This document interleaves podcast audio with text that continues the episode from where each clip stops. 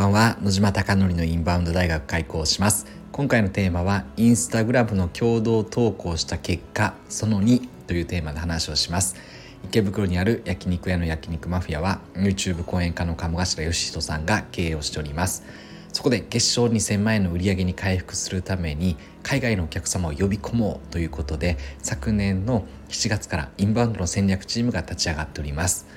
SNS の取り組みインフルエンサーマーケティング最近はホテル営業などを行っております。その中でうまくいくことうまくいかないことがたくさんあるのでこのスタンド FM を通して今の私の気持ちを残していくことができればなと思っております。今後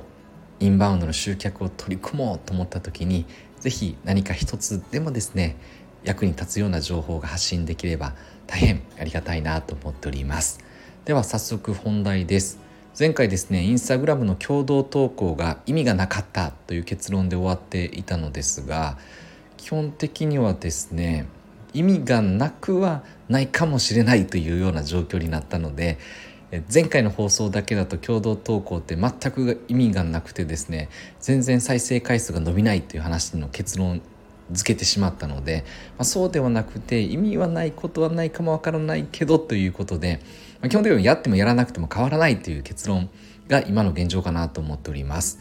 でこの共同投稿のメリット最大のメリットは何かというと「いいね」とか保存数とかシェア数というのが累積されるということです。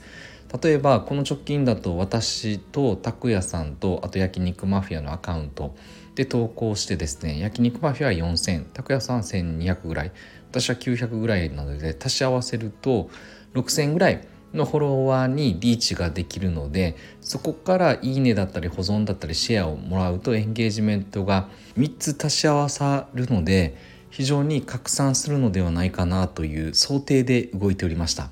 ただ初動的には全くうまくいかずに久しぶりに数百800ぐらいとかかなの再生回数になってしまってわあこれはうまくいかないと思ったのですがそれは時間だったりとか投稿内容もよるのかなと思って一度だけで結論付けずにですねその後意味がないと言いながらも繰り返しですね修正をしていったところ、まあ、5,000近くのものの共同投稿が生まれたりとか、まあ、3,000とかの共同投稿が生まれたので意味はなくはないかもしれないがというのは非常に曖昧な話なのでただ焼肉マフィア単体でも4,000とか5,000とか1万とかっていういくアカウントなので、まあ、つけて手間増やしてあんま大きく変わらないんだったらそもそも共同投稿する意味はないかなっていうのが今私の結論になります。なのでですねなんかあの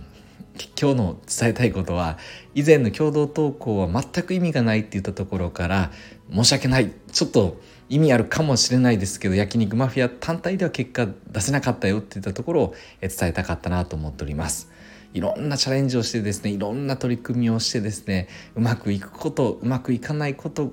があるんですが特にやはりうまくいかないということはしっかりですね今回は伝えておきたいなと思っておりますので、まあ、今のところですね相関係数によりリールの動画の拡散つまり再生回数が伸びれば売り上げが上がるというようなデータが焼肉マフィア自体では出てきているのでそこをなんとかしたいと思っているのですがまだまだうまくいかない現状で全くうまくいく目処が立っていないです。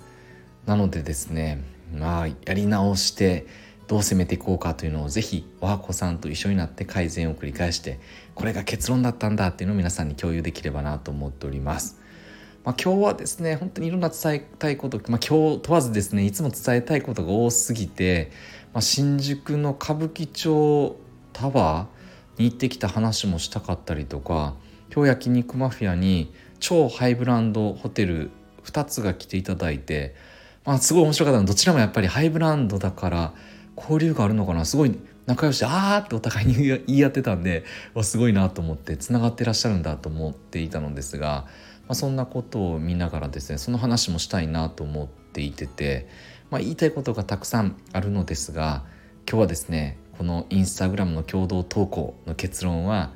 まあ、やってもやらなくても焼肉マフィアは変わらなかったっていう話なのでもっと違う内容、まあ、そんなに単純にうまくいけば嬉しかったのですがそんな簡単なことではないんだということを改めて勉強になりました。あなたのお店がたくさんのお客様に選ばれることを願って焼肉マフィアがより一層海外のお客様が増えて日本に来た時に本当に日本最高だったよ。その一つが焼肉マフィアだって言っていただけるような価値を体験を提供していくお店でありたあり続けたいなと思っております。では本日もご清聴いただきまして本当にありがとうございます。おやすみなさい。今1時18分か。なんで明日のですねまた夜の22時夜の10時投稿したいなと思っております、えー、もうそろそろ週末ですね。あっという間に6月中旬が来て6月が終わって